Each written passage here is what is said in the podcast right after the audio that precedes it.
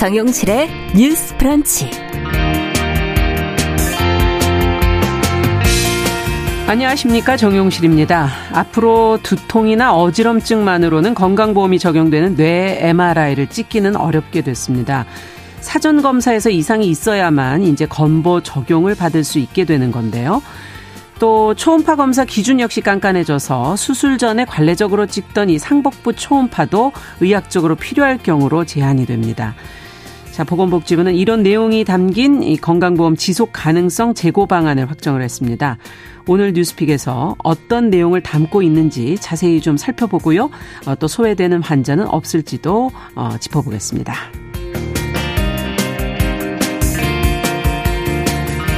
네, 정순신 변호사 아들의 학교 폭력 내용이 알려지자 MZ 세대는 다시 한번 사회 고위층의 태도에 분노를 하고 있죠.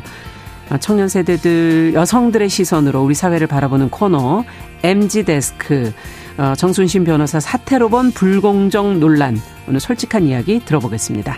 3월 2일 목요일 정용실의 뉴스 브런치 문을 엽니다.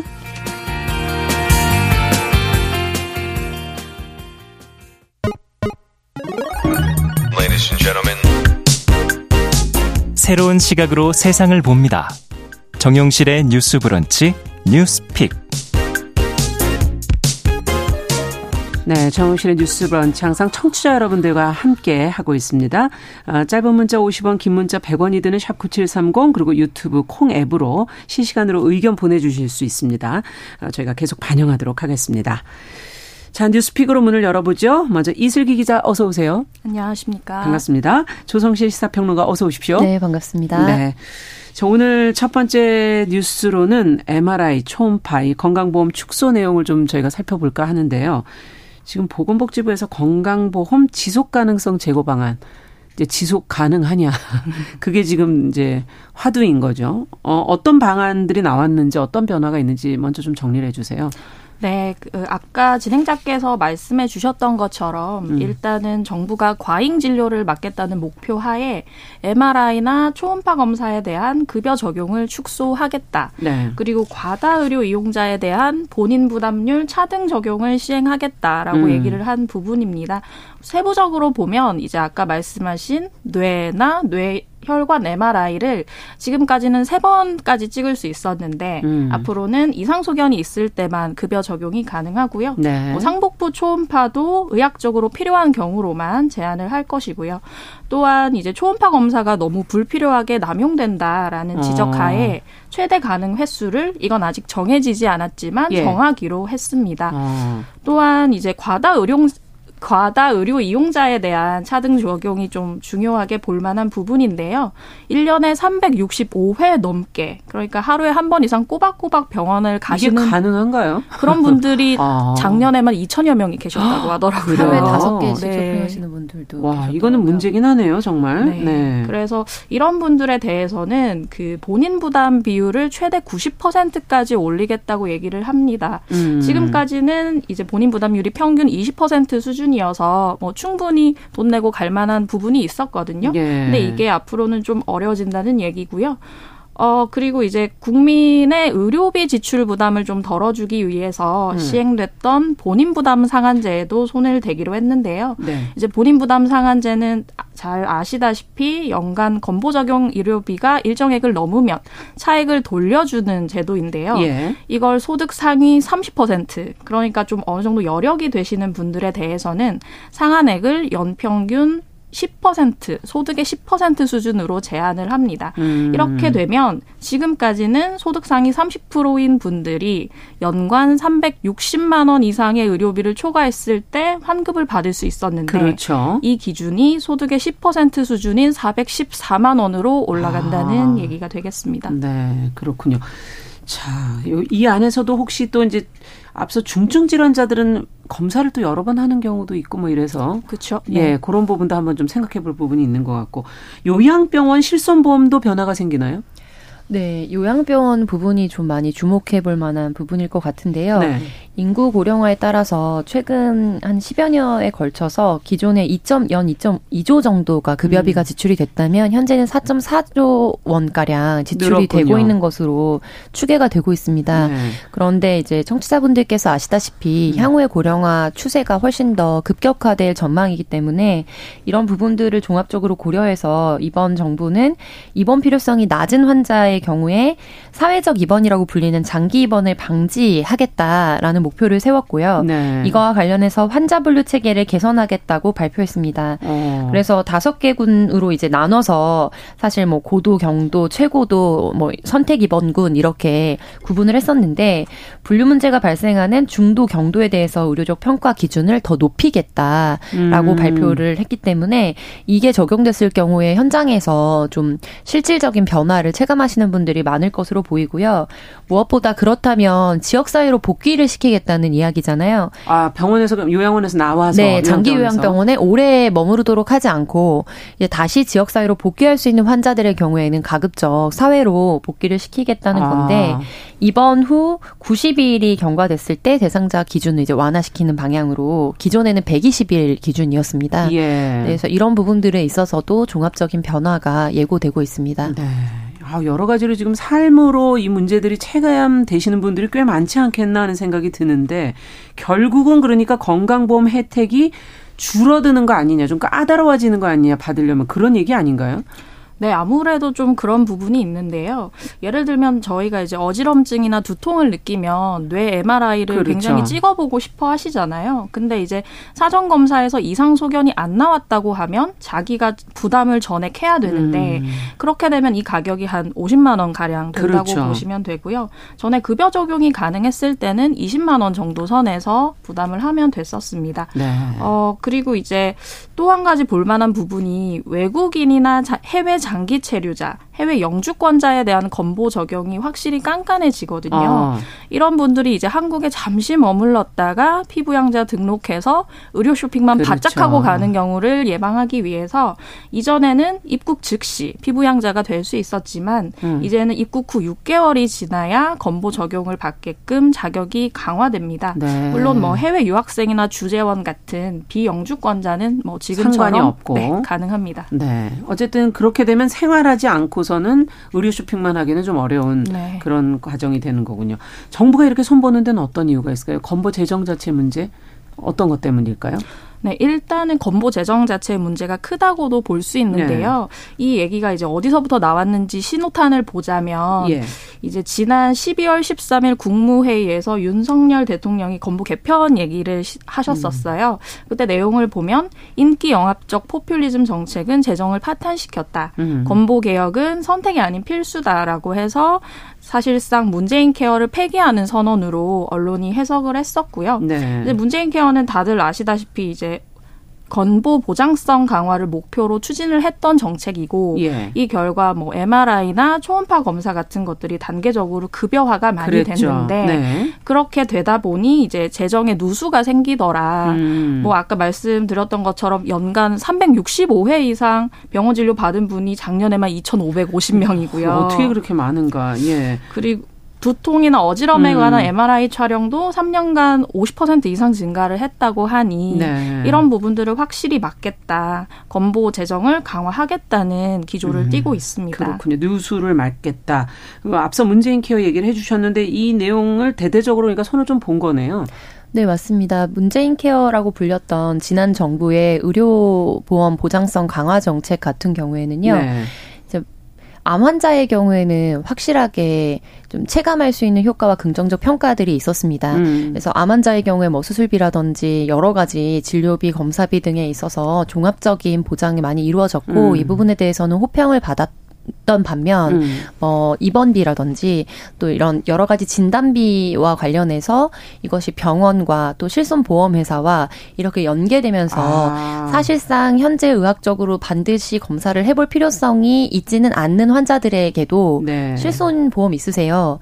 그러면 어차피 실손보험 되니까 한번 검사해 보시는 게 어떠세요라는 식으로 현장에서 권고되는 음. 좀 추, 경향이 생기면서 네. 이 부분과 관련된 부작용도 좀 지적을 받아왔고요.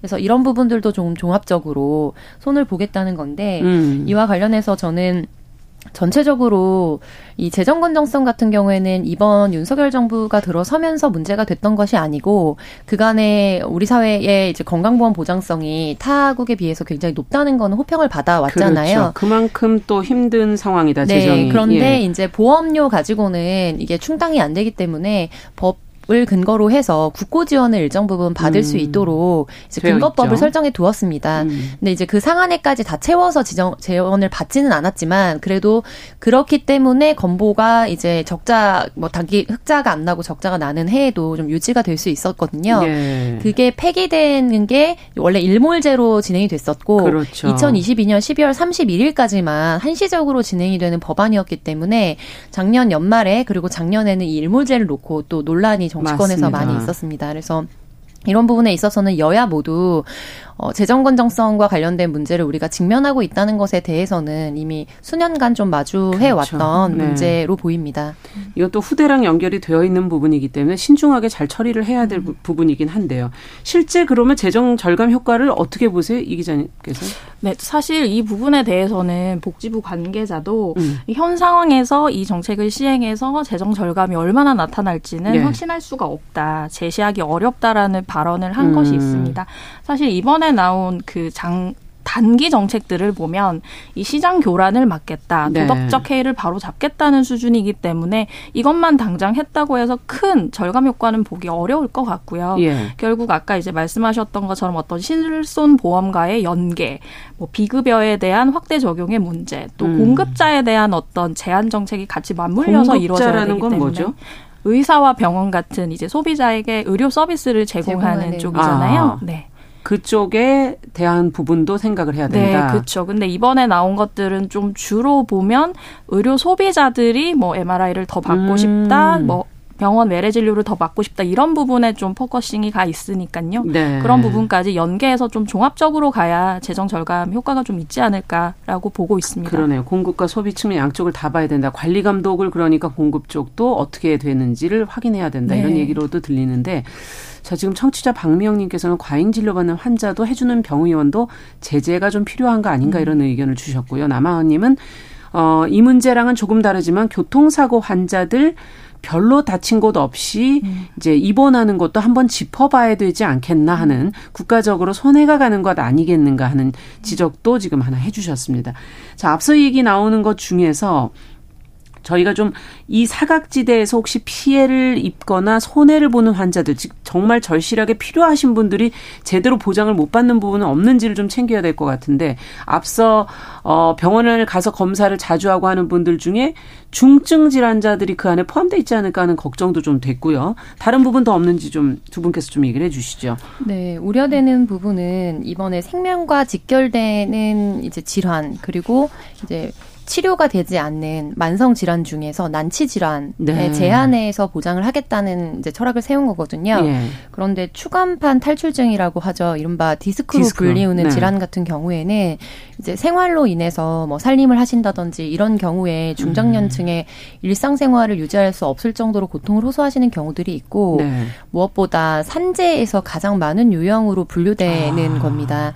그런데 이게 생명과 직결되지 않는 선택적 의료로 근골격계 질환이 분류되면서 이 부분에 대한 보장성이 많이 낮아질 것으로 보이거든요. 그래요. 그래서 이것들이 현장에서 좀 많은 혼선을 초래할 것으로 보이고 네. 다만 이제 이슬기 기자님께서 저도 굉장히 공감되는 부분을 음. 지적해 주셨는데 만약에 우리가 전체적인 진단 전체 총량이나 이제 급여가 높아졌다라고 한다면 그 부분에 있어서 이제 의료 쇼핑을 하시는 부분이 몇 퍼센트 정도 추정되는지에 대한 대한 보다 depth 있는 자료도 좀 필요해 보이거든요. 네. 그런데 현재 같은 경우에는 이제 현장에서 방금 말씀드렸던 것처럼 이른바 이제 트라이앵글을 가지고 환자와 의료 제공하는 음. 병원과 또 실손 보험 간에 음. 이른바 짜고 치진 않더라도 짜고 치는 데도 물론 있습니다. 그런데 음. 이제 그렇게 분류되지 않고 권유하는 방식으로 암암리에 진행되는 게 되게 네. 많거든요. 근데 필수 의료와 그런 부분을 어떻게 관리 감독할 것인가의 책임은 사실상 정부에 있습니다. 네. 왜냐하면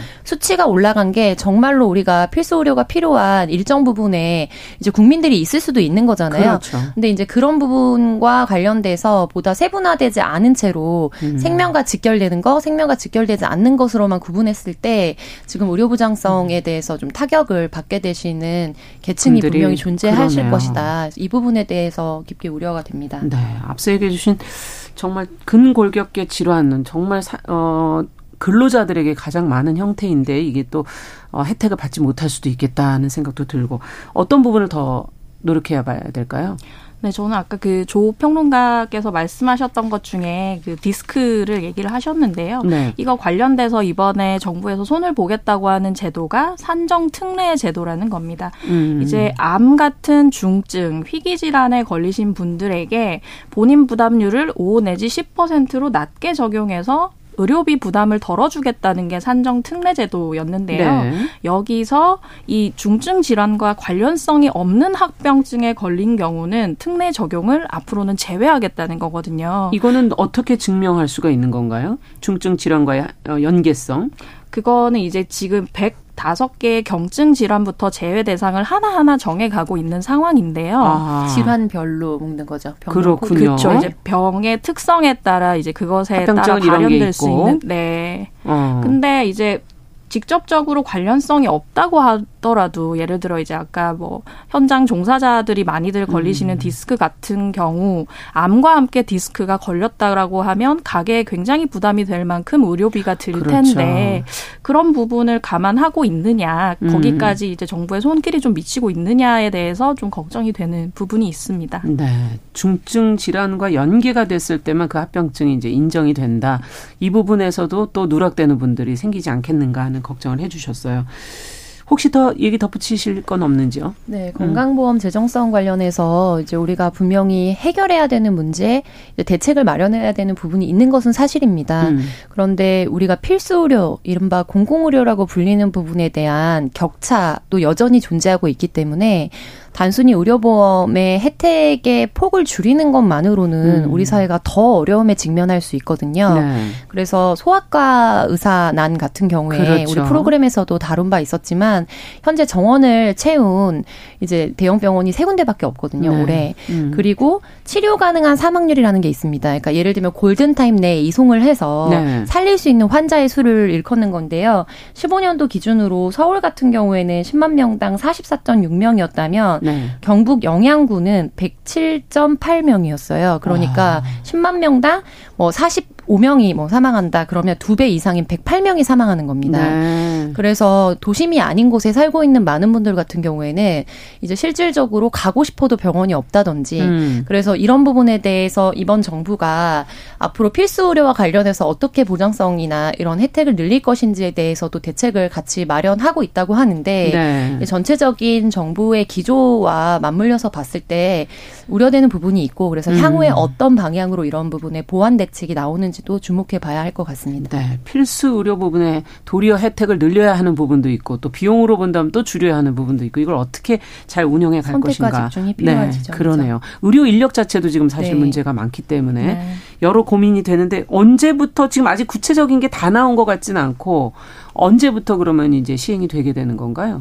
네, 이번에 발표한 내용 중에 뭐 MRI나 초음파 음. 검사에 관한 급여 적용 축소 이런 부분들은 단기 과제이기 때문에 곧 고시를 개정해서 바로 시행을 하겠다는 방침이고요. 예. 뭐 구조 개혁에 관한 좀 중장기 과제, 뭐 병상 관리나 뭐 전달 체계 개선 이런 부분들에 음. 대해서는 이제 하반기에 만드는 건강보험 종합 계획에 반영을 할 계획이라고 합니다. 네, 좀 시간이 걸리는군요. 장기 계획, 구조 개혁은 관리 감독의 문제도 정부가 조금 더 신경을 써야 되지 않을까 하는 생각도 드네요. 최지영 님께서 과잉 진료를 막으려면 의사의 의식도 중요한 거 아닌가. 환자 입장에선 잘 알지 못하니까 전문가의 도덕성이 중요할 것 같다라는 지적도 해 주셨습니다.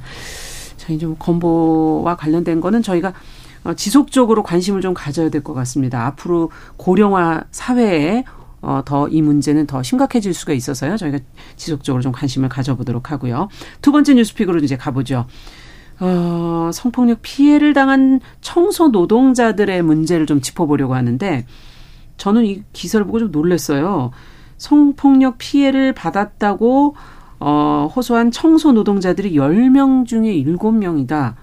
어디서 이런 조사를 한 겁니까, 이 기자님? 네, 이게 서울 지역 노조 시민사회 연대체인 넘어 서울이라는 곳에서 조사를 했는데요. 네. 지난 1월 달 50대, 60대 여성 지하철 청소 노동자 90명을 대상으로 직간접 성폭력 피해를 조사했더니 이 같은 결과가 나왔습니다. 와, 그렇군요. 자, 이 열, 10명 중에 7명. 구체적으로 그 내용을 좀 더 들어가 보죠. 어떤 성폭력을 어, 호소한 것인지. 네, 이런 성폭력이나 성희롱 음. 피해를 겪은 적이 있다라고 하신 분이 10명 중 7명이었고요. 음. 세부적으로 보면 3명 중 1명은 여성을 비하하는 욕설이나 음담패설 같은 언어적 성희롱을 겪었다고 아. 말씀을 하셨고요. 네. 안마 같은 걸 해달라고 요구를 받았다는 경우가 15%. 안마? 안마를 네. 안마를 해달라고 하면서 이제 어떤 그런 신체적 접촉을 요구를 시작하는 거죠. 거군요. 네. 아. 그리고 의도적인 신체적 접촉을 당한 경우도 13%, 어. 혹은 폭행 피해가 12%, 그리고 이제 피해자에 대한 외모를 평가받았다. 외모 평가에 대한 피해가 14%에 달했습니다. 네. 가해자를 보면 대부분 고용주 혹은 상사가 70% 이상으로 압도적이고요. 예. 이어서 17%가 동료, 고객이 11% 순이었습니다. 아, 이게 정말 놀라운 결과인데, 자, 어, 피해자분들은 어떤 부분에 가장 어, 힘들어 하셨나요? 네. 아무리 이것과 관련해서 호소를 하더라도 음. 결국에 변화가 일지 않는다라는 부분에 대해서도 어려움을 호소하셨고 음. 또이 고용 형태 자체가 지금 이번 조사에 참여하신 분들 기준으로 봤을 때 64.7%가 비정규직 노동자셨고요. 네. 그리고 70.5%가 간접 고용 형태의 이제 고용 원청 하청 뭐 이런 건가요? 네. 간접 고용. 그래서 네. 청소 노동자에 대한 이슈 같은 경우에는 몇 년 전으로 거슬러 올라가면 휴게 공간이 없던 문제부터 예. 시작해서 이 작업 공간이나 휴게 공간 자체가 굉장히 폐쇄적이고 그리고 음. 무엇보다 혼자 작업을 하시는 경우들이 많기 때문에 이것과 관련돼서 성추 수행을 받게 되더라도 어, 언제 받게 될지 두려움 그리고 실제로 받게 되더라도 이것과 관련해서 뭐 불편함이나 혹은 이거 부당함 여기에 대해서 문제 해결을 요구했을 때 예. 실제로 변화가 일지 않는 것 그리고 본인에 대해서 다시 비판이 돌아온다든지 공감과 지지를 받지 못하는 부분에 대해서 힘듦을 호소하시는 분이 22% 정도 네, 해당했습니다. 지금 지하철이라는 환경이 조금 더 어, 다른 환경과는 또 다르기 때문에 요것도 한번 들여다봐야 될 것 같은데 앞서 혼자 근무하는 경우가 많았고 휴게 공간 뭐 이런 얘기를 하셨어요.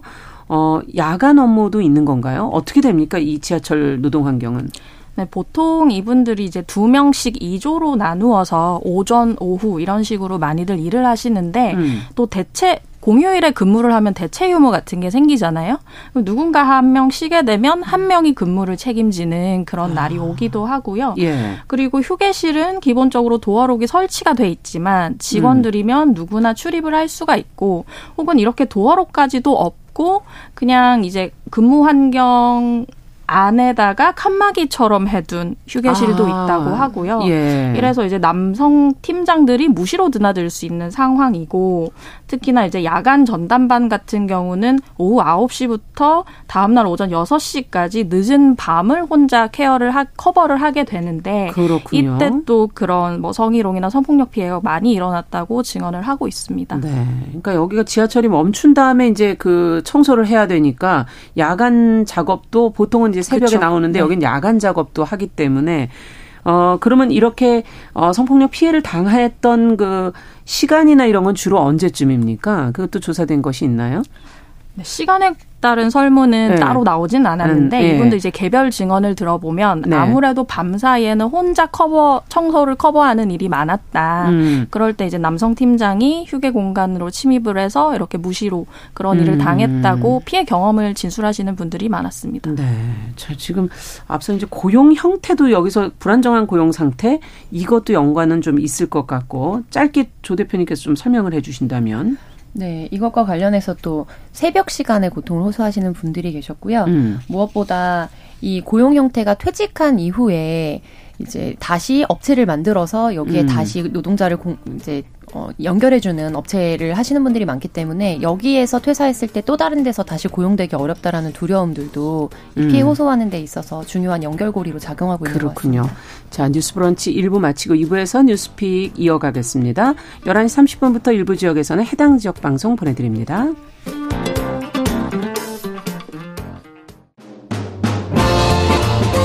여러분은 지금 KBS 1라디오 정용실의 뉴스 브런치와 함께하고 계십니다. 네, 뉴스픽 어, 두 번째 뉴스 저희가 들여다보고 있습니다. 10명 중 7명이 성폭력 피해를 지금 당했다고 호소하는 청소 노동자들의 문제 저희가 들여다보고 있는데요. 자, 앞서 지금 어, 조성실 평론가에게 이들의 고용 형태, 불안정한 고용 상태 이게 더 어떻게 보면은 피해를 호소할 수 없는 그런 상황으로 가게 하는 거 아니냐. 이 고용 형태에 대해서 조금 저희가 더 들여다보자 이렇게 네. 질문을 드렸어요. 이게 청소 용업 업체라든지 혹은 이제 자회사 형태에서 청소 노동자를 연결해주고 음. 또 보내주는 역할들을 하는데 아무래도 현장에 대한 이해도가 있는 사람들이 관리자를 맡게 되거나 업체를 창업하게 되는 일들이 있기 때문에 실질적으로 여기 안에 있는 사람들이 굉장히 제한되어 있고 네. 그래서 전형적인 위계에 의한 성폭력, 성희롱 의 형태를 보인다고 사실 이 자료를 봤을 때는 네. 보여집니다. 그래서 이 부분과 관련해서 이제 저는 가장 충격적으로 좀 봤던 부분이 주 1회, 1위회 이상 이제 성희롱을 경험한 바 있다라고 응답하신 분이 아. 10분 중에 한두 분 이상에 달했거든요. 예. 그래서 이게 상시적으로 좀 이루어지고 있다는 점, 음. 그리고 향후에 이제 개별 증언들이나 이런 자료들을 보면 이제 가족을 생각하면서 견뎠다. 음. 그래서 내가 여기에서 생계를 이어야 네, 되는. 생계 문제 그리고 여기에서 이 피해를 당한 어떤 감정이라든지 뭐 수치심 그 외에 좀 파장이 일 일게 된 여러 가지 부작용으로 인해서 내 개인의 신변에 문제가 생겼을 때 그것은 뭐 고용의 문제뿐만이 아니겠죠. 음. 그래서 이런 어떤 극단적인 뭐 어떤 결정이나 이런 것들이 떠오를 때에도 내가 사라졌을 때 가족들이 어떤 생각을 할지를 생각하면서 묵묵히 견뎠다라고 음. 피해를 호소하시고 증언하시는 분들이 계셨거든요. 예. 그래서 이런 부분에 대한 개선이 좀 중요해 보입니다. 예. 적극적으로 피해를 알리신 분들 그럼 어떻게 됐을까요? 해결이 잘 됐었나요? 어떻게 됐습니까? 네, 실제로 음. 인권위라든지 경찰, 노동부 그리고 고충처리위원회나 노조에 호소를 하신 분들이 거의 대다수에 달했는데요. 네. 이 중에 63% 정도는 전혀 변화가 없었다라고 아. 답변하셨고 21% 정도가 전체적으로 어차피 이제 이야기를 해도 변화가 최종적으로 없을 것이기 때문에 현장에서의 변화 자체가 없었다라고 말씀하신 분이 21 11%에 달했어요. 그러니까 네. 가해자에 대한 여러 가지 조치가 전혀 이루어지지 않았다는 분이 63%였다면 네. 이후에 어, 본인이 의사와 반하는 합의를 이루게 했다라는 분도 13%에 달하고 아. 처리가 지연되었다 18% 그리고 오히려 압력을 받았다라는 분들도 오히려? 네, 17% 정도에 당한 것으로 조사되었습니다. 네. 지금 사실 이 노동 노조를 통해서 얘기를 했다면은 어 아무리 간접 고용 형태라고 하더라도 이제 법의 적용을 받을 수 있지 않을까 하는 생각이 드는데 그거는 어떻게 될까요? 어 뭐 이 안에서는 이 교통공사 차원의 성폭력 뭐 대응 지침이라든가 관련 규정 이런 것들은 전혀 없는 겁니까? 네, 이번 조사가 지난 음. 1월에 공론화됐던 그 서울교통공사의 자회사, 그러니까 청소 및 시설 관리를 담당하는 자회사인 서울 메트로 환경에서 일어난 사건을 계기로 이런 조사가 시행이 음. 된 건데요. 그때 처리 과정을 보면 이제 서울 메트로 환경에서는 가해자를 직위 해제했다. 그리고 음. 경찰에 사건을 신고했다라고 얘기를 합니다. 하지만 당사자의 얘기를 들어보면 나는 경찰에 신고하기를 원치 않았다. 그 이유는 이 사람이 직장 내에서 처벌을 다 받고 그 이후에 이뤄지길 바랬기 때문이다라고 네. 말씀을 하고 있거든요. 그리고 노조 측에서는 메트로 환경이 조사 절차가 굉장히 미비했다고 얘기를 하고 있는데 네. 이제 11월 그 성추행 사실을 인지한 게 지난해 11월인데 음. 사건 진상을 조사하고 가해자에게 바로 징계를 내리지 않았다라는 부분에 대해서 또 징계 결정을 고소에 대한 결과가 나올 때까지 미루겠다고 하는 부분에 대해서 노조 측은 계속해서 항의를 하고 있습니다. 네. 그래서 사실은 이런 어떤 뭐 매뉴얼이나 부분들이 있지만 피해자 입장에서는 좀 미비하다고 생각할 그렇겠네요. 수밖에 없는 지점들이 있는 것이고요. 네. 그래서 이제 이것이 문제가 돼서 이제 50대, 60대 청소 노동자에 대한 음. 실태 조사를 넘어 서울에서 진행을 한 것이고요. 음.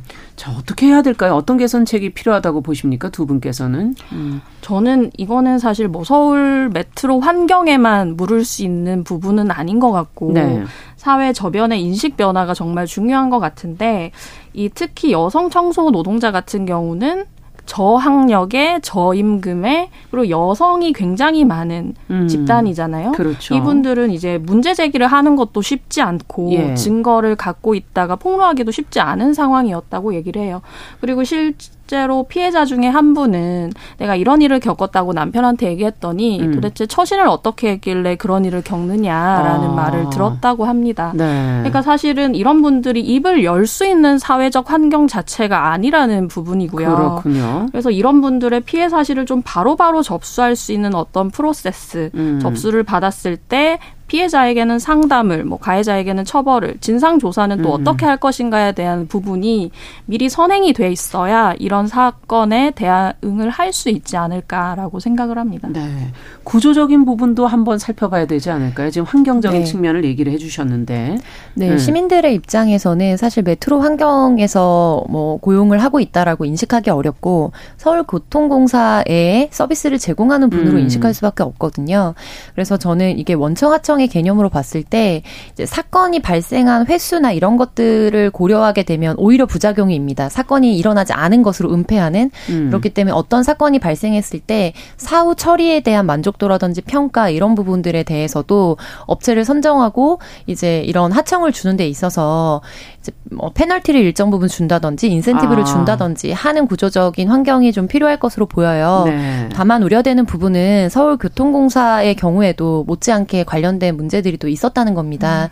음. 이제 몇 년 전에 있었던 채용 관련된 절차에서도 어, 여성 합격자가 최다 득점을 했음에도 불구하고 여전히 여성 노동자를 이제 여성 노동자가 이곳에서 일할 수 있는 환경이 충분히 음. 마련되지 않았다는 이유로 점수를 일정 부분 조정해서 네. 이제 탈락을 시켰다든지 그리고 작년도에 역사에서 사고가 났을 때에도 여성 순찰을 줄이도록 하겠다. 음. 혹은 CCTV 등의 순찰을 오히려 강화하겠다라고 국회에서 발언을 해서 도마 위에 올랐거든요. 그러네요. 이런 부분에 있어서도 인식과 제도의 개선이 종합적으로 필요해 보입니다. 네. 청취자 4222번님께서 지하철뿐 아니라 아파트 같은 곳에서도 청소하는 데서도 성희롱을 하는 분들이 있는 것 같아 실태 조사를 좀 더 넓게 해볼 필요가 있지 않겠는가라는 지적도 해주셨습니다. 이 고용의 문제를 또 원청에서는 그걸 피해가기가 쉽기 때문에 여러 가지 부분에서 노력이 좀 필요할 것 같습니다. 자 오늘 목요일 뉴스픽 이슬기 기자 그리고 조성실 시사평론가 두 분과 함께했습니다. 말씀 잘 들었습니다. 감사합니다. 감사합니다.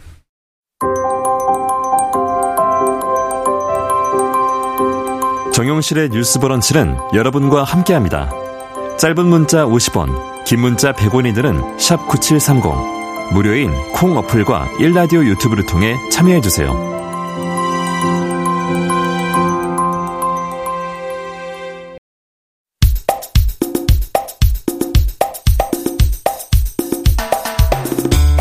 정용실의 뉴스 브런치 MG 데스크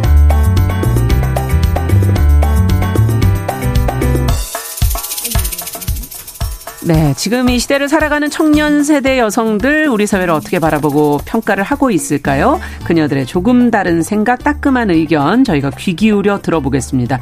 자, 주간 똑똑똑으로 저희가 금요일마다 뵙던 코너를 MG 데스크로 이름을 바꿔서 목요일에 자리를 옮겼습니다. 오늘 두 분 모셨습니다. 개관올레 이진성 편집장 어서 오십시오. 안녕하세요. 네, 그리고 대학 내일 20대 연구소 어, 이혜인 수석 어서 오십시오. 네, 안녕하세요. 반갑습니다. 자, 오늘 두 분의 활약을 좀 이제 기대를 음. 해봐야 될 텐데, 일단, 대학내일 20대 연구소 저희가 처음 들어봐서요. 어, 어떤 곳입니까? 아, 네. 대학내일은요, 음. 사실 세대 기반을 이제 바탕으로 하는 에이전시입니다. 그 안에서 아. 세대를 더 잘 이해하기 위해서 이제 MZ 세대를 전문으로 연구하는 연구 기관을 아, 두고 있습니다. 그렇군요. MZ 세대 관련된 건 본인은 그러면 MZ 세대 아니세요? 어, 저 MZ 세대 맞습니다. 네, 그 통계적인 것도 얘기해 주시지만 본인 입장에서도 이야기를 해 주실 수가 있겠네요. 자, 오늘 주제는 저희가 불공정의 눈물 흘리는 MZ 세대라는 제목으로 골라봤는데 어, 최근에 그 정순신 변호사 아들의 학교 폭력 사태를 바라보면서 젊은 세대들이 가진 문제 의식을 한번 같이 들여다볼까 하거든요. 아마 불공정 문제가 그 안에 있지 않을까 하는 생각이 드는데 어떻게 보셨어요? 어, 네. 사실 학교 폭력 사태는 드라마 더 글로리의 흥행으로 날 수 있듯이 최근에 음. 이제 가장 뜨거운 윤리적 이슈 중의 하나인데요. 이 문제의 경우에는 가해 학생이 권력을 이용해서 문제를 은폐했다는 점에서 이제 불공정 이슈까지 합쳐져서 너무 음. 분노하는 걸로 보입니다. 네. 어떻게 보셨어요? 이해수 수석께서. 어, 사실 저는 비단 학교 폭력이라는 아젠다뿐 아니라 MZ 세대가 공정 불공정이라는 음. 단어와 현상이 굉장히 민감한 것 같아요. 몇 년간 관찰된 사례들이 많은데 공정이 이제 좀 하나의 철학이나 관 관점이 아니라 뭐 실용적으로 느껴지는 아. 측면이 있는 것 같습니다. 네. 그래서 뭐 기회의 공정, 뭐 입시나 선발 비리 관련된 거, 그렇겠죠. 그다음에 공정한 보상, 뭐 성과급 같은 문제도 작년에 아. 많이 화제가 됐었고요. 네. 뭐 범죄 결과에 대한 공정한 처분, 공정한 아. 결과까지 좀 다양한 아젠다에서 이것이 정말 공정한가라는 기준과 잣대를 가지고 있는 게 이제 세대인 것 같고 음. 이 문제도 학교 폭력이라는 뭐 계속 사회적으로 이 문제를 처리하는 데 있어서도 네 맞습니다. 어, 어떻게 공정하게 할 것인가 아니면 이 사건 자체가 음. 어쨌든 공정하지 않은 배경을 가지고 있다라는 아. 점에서 학교 폭력이라는 시대 아젠다뿐 아니라 네. 어떤 공정적인 관점으로 좀 바라보는 경향이 있는 것 같습니다. 그렇군요. 지금 뭐 서울대에서 부끄러운 동문이라는 뭐 이렇게 대자보도 붙었다 이런 기사도 본 적이 있는데 음. 그건 어떻게 보세요? 어, 서울대 전체의 의견이라기보다는 뭐 개인의 의견일 수 있다라는 이야기도 많이 있는데요. 네. 그래도 어쨌든 이슈에 대한 나의 가치, 나의 지금 소신에 대해서 계속 이야기하는 MZ 세대의 좀 특성이 잘 반영된 결과인 것 같습니다. 네. 요즘에 학교 폭력 가해 학생들이 이렇게 소송을 해가지고 시간을 많이 끌면서 입시에 불이익을 당하지 않으려고 막 이제 노력을 하고 있다. 뭐 이런 것들을 기사를 보게 되는데 이게 결국은 이 소송으로 가려면 뭐 변호사비도 들 것이고 비용의 문제, 시간의 문제 이런 거 아니겠습니까? 어떻게 보세요 이, 이 상황을? 어, 네. 최근에 서초동에 학폭 전문을 내세워서 홍보하는 법무법인이나 변호사 사무실이 많아졌다는 소식이 음. 있었는데요. 학폭 전담 팀을 만들어서 운영하는 사례들이 있는데 일부 일부 이제 법무법인 같은 경우에는 홈페이지에 학교 폭력 가해자 성공 사례를 모아놓고 홍보를 하는 야, 경우까지 있었습니다. 이런 제목으로요? 그렇죠. 어. 최근에 학교 폭력은 이제 단순히 물리적인 힘이 세다는 이유로 권력 관계가 생성되는 경우를 넘어서서 애초에 가해 학생들이 경제적으로 이제 더 여유가 있는 있는 경우가 좀 많거든요. 음. 그러다 보니까 이제 생기부라던가 학폭위 문제 같은 것들이 벌어졌을 때 피해 학생들의 경우에는 폭력 피해에 이어서 이제 법적 분쟁까지 이제 치러야 하는 아. 고통을 겪게 됩니다. 사실 변호사를 선임하든 선임하지 않든 이게 금전적인 부담과 심리적인 부담이 굉장히 크거든요. 그렇죠. 네. 네. 지금 청취자 2981번님께서 영화의 대사가 생각난다고 네 아버지 뭐 하시노? 갑자기 그걸 적어주셨는데 어떻게 보세요? 말씀 주신 대로 사실 특권 의식이나 사회 문제 뭐 잘못되고 있다라는 사실 자체는 전반적으로 다 모두가 알고 있는 것 같아요. 음. 근데 중요한 건 이를 좀 해결할 수 있는 도움 자원이 모두에게 공정하지 공정하게 있지는 않다, 공정하지는 않다라는 음. 점인 것 같아요. 그래서 비용도 말씀 주신 대로 마찬가지고 어떤 이 이후의 사건들에 대해서 심리적으로 처리하는 데에 대한 것도 분명 시간과 비용이 드는 문제인데, 그렇죠. 네 그런 부분까지 고려해 본다면 참 쉽지 않은 문제인 것 같습니다. 네, 굉장히 복합적이다라는 말씀이신데.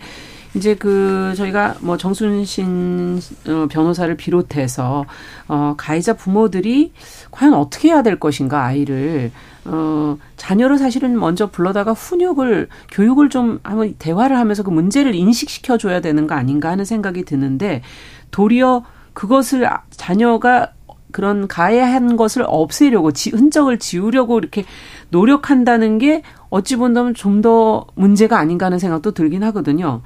이 부분은 어떻게 보십니까? 이게 청년들이 볼 때는 음. 더 부끄러운 일이라고 생각하십니까? 어, 사실 뭐 자식이 살인을 해도 내 자식이고 세상이 다 등져도 나는 그 애를 버리면 안 된다. 부모 입장에서는 그렇게 음. 생각할 수 있죠. 근데 그건 어디까지나 자식과 이제 부모의 둘의 관계에서 그렇게 음. 해야 한다는 것이지 가해가 명백한 상황에서 그리고 공동체 안에서 관계 맺고 있는 상황에서 그것을 무마하거나 없애려고만 한다면 결국에는 그 자신도 폭력의 가해자가 되는 것이라고 보거든요. 네. 또한 잘못을 저질 저질러도 그것이 그렇게까지 큰 일은 아니라는 사실을 학습시킬 수 있기 때문에 음. 또 다른 피해자를 양산할 수도 있다는 위험이 있습니다. 네. 이런 경우에는 사실 지금까지 뭐 비슷한 사례들이 너무 많았죠. 음, 그렇군요. 그, 자칫하면 같이 가해자가 돼버린다라는 지적까지 해주셨어요. 이현수께서는 어떻게 보세요? 사실 이제 시대가 뒤로 오면서 자녀가 한 자녀, 뭐 두 자녀 형태로 더 줄다 보니 이런 일들이 많이 음. 발생하는 것 같아요. 내 맞아요. 자식이 실패를 경험하지 않았으면 좋겠고 음. 이것을 통해서 뭐 영원히 잘못되지 않았으면 좋겠다는 잘못된 좀 애정이 이렇게 결과값으로 오는 것 같은데 인생을 좀 더 길게 보고 음. 이 실패를 어떻게 잘 극복하고 이 잘못을 어떻게 다시 회복하고 가는지를 좀 자녀 훈육에서 좀 더 초점을 둔다면 음. 이런 부분들이 줄 수 있지 않을까 하는 생각은 있습니다. 네, 부모가 이거는 어르신한테 제가 들은 것 같은데 얘기를. 네, 실패를 어떻게 극복하게 할 것인가. 그렇죠. 길게 본다면 이것이 하나의 과정이니까요. 잘못도 인간이니까 할 수 있지만 그걸 어떻게 회복할 수 있을 것인가에 초점을 좀 맞춰서 봐야 되지 않겠는가. 아, 정말 여러 가지 생각을 부모 입장에서 좀 해보셔야 될 것 같다는 생각도 드는데, 어, 지금 뭐 소송으로 인한 그 시간 끌기로 결국 징계를 최대한 미루고 학교를 졸업하고 입시에도 뭐 별다른 불이익은 없었다. 어, 지금 MZ 세대들이 볼 때 입시라는 거는 너무 중요한 거 아닙니까? 음. 입시 부정의 문제는 지금 이번만은 아니었던 것 같아요. 기득권층 안에서. 어떻습니까? 이건 어떻게 보십니까? 어. 앞서 말씀드린 대로 입시 문제는 사실 공정한 결과에 가장 많이 묶이는 소재인 것 같습니다. 왜냐하면 음. mz 세대가 가장 체감하기 좀 쉬운 이슈 그리고 누구나 겪었던 이슈인 것 같아요. 음. 사실 교육이 사회 진출과 발판의 첫 단추가 되기도 하기 때문에 그렇죠. 이 대학 입시라는 뭐 기회 혹은 이 대학 입시뿐 아니라 그 이후의 기회에도 좀 공정을 계속 강조하는 것 같습니다. 음. 근데 이게 공정하다, 공정한 방법이다라고 여겼었는데 네. 어, 이 결과값이 공정하지 않게 돌아오는 것에 특히나 분노하는 것 같아요. 음. 내가 노력한 만큼 그 보상을 받을 수 있는 곳 유일한 곳이 여기라고 여겼는데 아. 그조차 차 가능하지 않다라는 게 굉장히 분노 포인트, 더 민감한 포인트인 것 같습니다. 네, 요즘에는 근데 입시가 더구나 점수 차이가 별로 안 나죠. 음, 네, 어, 아주 미세한 점수 차이로 이제 대학을 어디를 가게 되느냐로 결정되기 때문에 더 예민하고 교육은 그나마 공정한 것 아니냐라는 인식이 있는데 지금 그것도 아닌 것 같다 음. 하고 씁쓸해 하시는 것 같아요. 네. 어떠세요, 이준성 편집장께서는? 네, 학교 폭력의 문제이자 특수성 중에 하나가 이제 음. 입시만을 음. 위해서 세팅된 폐쇄된 사회에서 살아가야 한다는 것이고 그렇죠. 그렇기 때문에 나중에 여기에서 일어났던 부당함이 입시에서 또 아무런 뭐 불이익을 주지 않고 오히려 이 사람들은 잘 먹고 잘 살때 음. 훨씬 더 이제 불 그 분노가 이제 증폭되는 것 같은데요.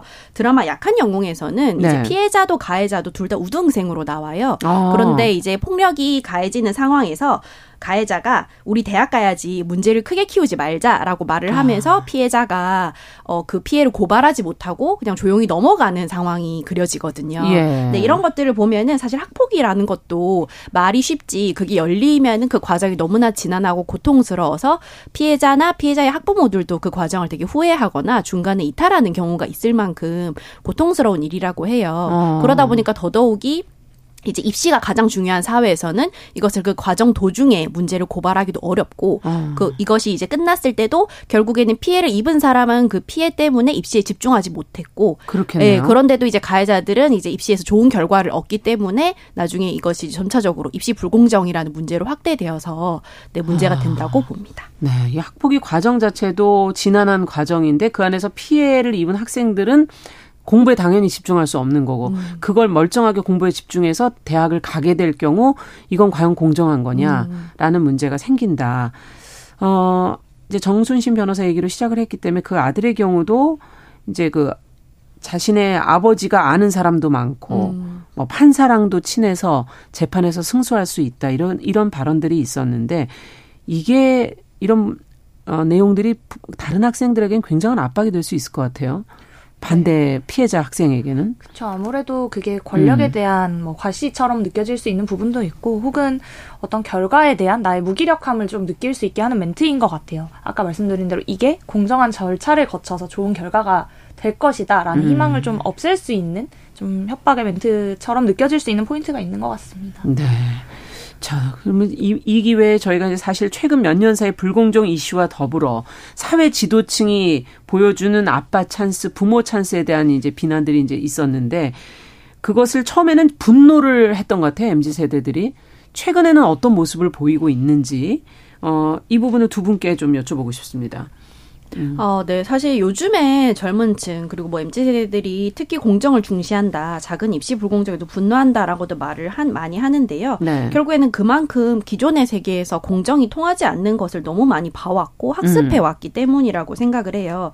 이들이 특별히 불공정이 민감한 새로운 세대라기보다는 음. 지금까지 언제나 내가 노력하면 된다는 식의 좀 신자유주의적인 자기 개발 담론 아래에서 음. 자기 자신을 몰아붙이면서 노력하면서 살아왔는데 음. 결국에는 이런 구조적 사회적 모순으로 인한 차별에 부딪혔을 때 이제 무기력을 느끼고 좌절을 할 수밖에 없는 거거든요. 네. 이제 국정농단 사태 때 이제 그 당시 최순실 지금 이제 개명한 했지만 그렇죠. 당시 최순실 씨의 딸 정모 씨가 네. 예, 소셜 네트워크 서비스에 능력이 없으면은 부모를 원망해라 돈도 실력이다라는 말을 써서 그게 그 당시에 굉장히 많은 사람들의 분노를 그랬죠. 샀지만 한편으로는 그렇게 됐음에도 이런 문제들이 계속 반복되다 보니까 네. 이것이 부당하지만 결국에는 어쩔 수 없는 어떤 현실에 거대한 흐름이고 힘이다라는 것들을 반복적으로 학습하, 학습시키고 있는 게 아닌가라는 생각이 들어서 좀 네. 우려가 되는 지점입니다. 반복적으로 학습을 하게 되면 어떻게 될까? 이게 처음 에는 화를 내지만 음. 나중에는 좀 무기력해질 수도 있다라는 네. 말씀이신 것 같은데 어떻게 보세요?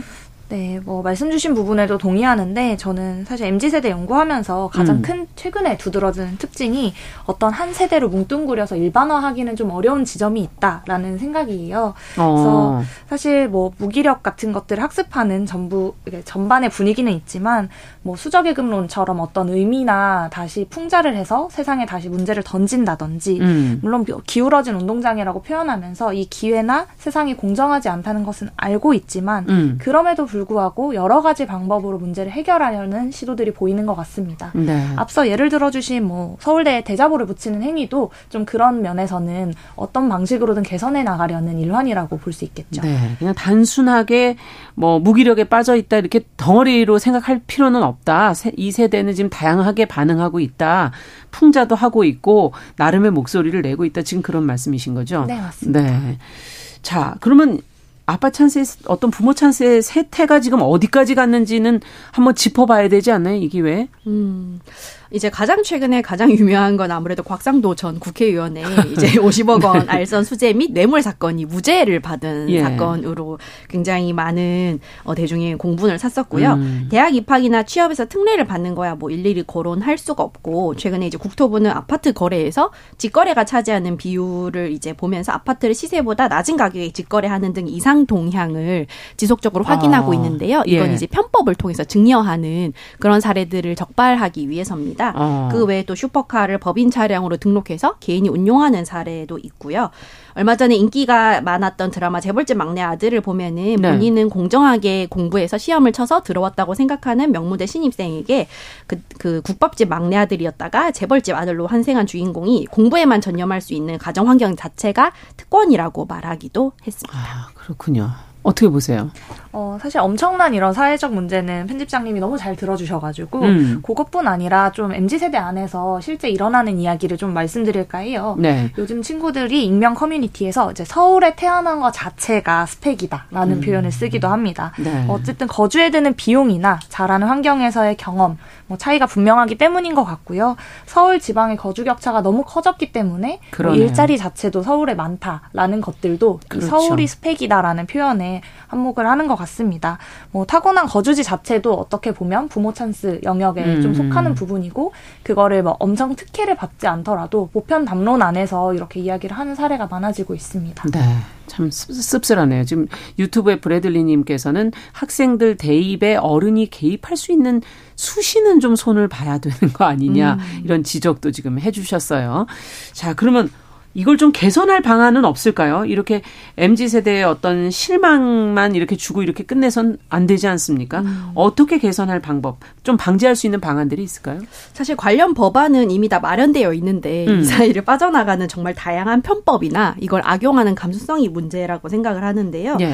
결국에는 한국 사회 전반에 부모 자식 간의 관계를 재편하는 과정이 필요하지 않나라고 생각을 합니다. 음. 자식이 겪는 모든 어려움이나 그가 나아가야 할 길에 개입하는 것이 결국 찬스 가드라는 개념으로 저 그 작동을 하게 되는데요. 음. 자식에게는 든든한 지원군이 돼 결국 이 관계와 개인은 공동체에서 사회 구성원으로서 함께 살아가는 존재고 개인이 짊어져야 하는 책임이나 어려움에 대해서는 그 사람이 짊어지도록 해야 한다는 인식의 확산이 좀 필요하지 않나라고 생각을 해요. 네. 영화 비밀은 없다에서 손예진은 딸이 죽은 뒤에 이제 딸의 과거를 추적하는 과정에서 우리 딸은 우리가 생각하는 것만큼 착한 애가 아니었을지도 모른다라는 음. 말을 하거든요. 어, 결국에는 속속들이 알고 내 뜻대로 할 수 없는 타인이자 독립적인 인격체로 존중하는 게 필요하지 않나라고 생각합니다. 그러네. 좀 분리를 해라 이런 얘기인 것 같고요. 이엔 수석께서 아, 네. 음. 참 어려운 일인 것 같아요. 입시 공정에 사실 특히 분노하는 건 앞서 말씀드린 계층 사다리랑도 연결이 되는 그렇죠. 것 같아요. 입시는 뭐 계층 사다리를 뛰어넘을 수 있는 유일한 합리적인 선택지다. 뭐 이런 말들도 많이 있거든요. 음. 불공정할 수 있는 영역이 세상에는 너무 많지만 이 영역만큼은 좀 가장 공정해야 한다. 그리고 유일하게 공정이 남아있는 영역이다라는 희망이 있어서 지금 세태가 이렇게 되지 않았나 싶습니다. 네. 다만 이제 좀 걱정되는 부분은 성급하게 이런 사건들이 이슈가 됐을 때 단편적으로 보고 이를 당장 누군가를 세워서 해결하거나 음. 이 사람을 처분하는데 급급하는 게 아니라 좀 한국 사회가 가지고 있는 특수한 계층 사다리가 있음을 좀 인지하고 이해하고 이 사다리의 좀 격차를 줄여줄 수 있는 다양한 보완책이 함께 있어야 하지 않나 싶습니다. 음. 잘못된 것을 징계하는 것도 중요하지만 그 전에 이 잘못이 덜 벌어질 수 있도록 영향이 그렇죠. 안 닿을 수 있도록 네. 할수 있는 다양한 뭐 정책 그리고 개인의 배경보다 뭔가 누군가의 실력으로 좀 더 평가받을 수 있는 환경 그라운드를 음. 만드는 게 좀 많아져야 하지 않을까 싶습니다. 근본적인 대책을 좀 마련해야 된다라는 말씀이신 것 같아요. 저 오늘 MG 데스크 개관을로 이진송 편집장 대학 내일의 20대 연구소 이혜인 수석 두 분과 함께 불공정의 눈물을 흘리는 MG 세대 이야기 들어봤습니다. 말씀 잘 들었습니다. 감사합니다. 감사합니다. 감사합니다. 자, 정용실의 뉴스 브런치 3월 1일 목요일 순서 이제 마무리해야 될 시간이네요. 에픽하이의 해프엔딩 들으면서 이 시간 마치겠습니다. 전 내일 다시 뵙겠습니다. 안녕히 계십시오. 뭐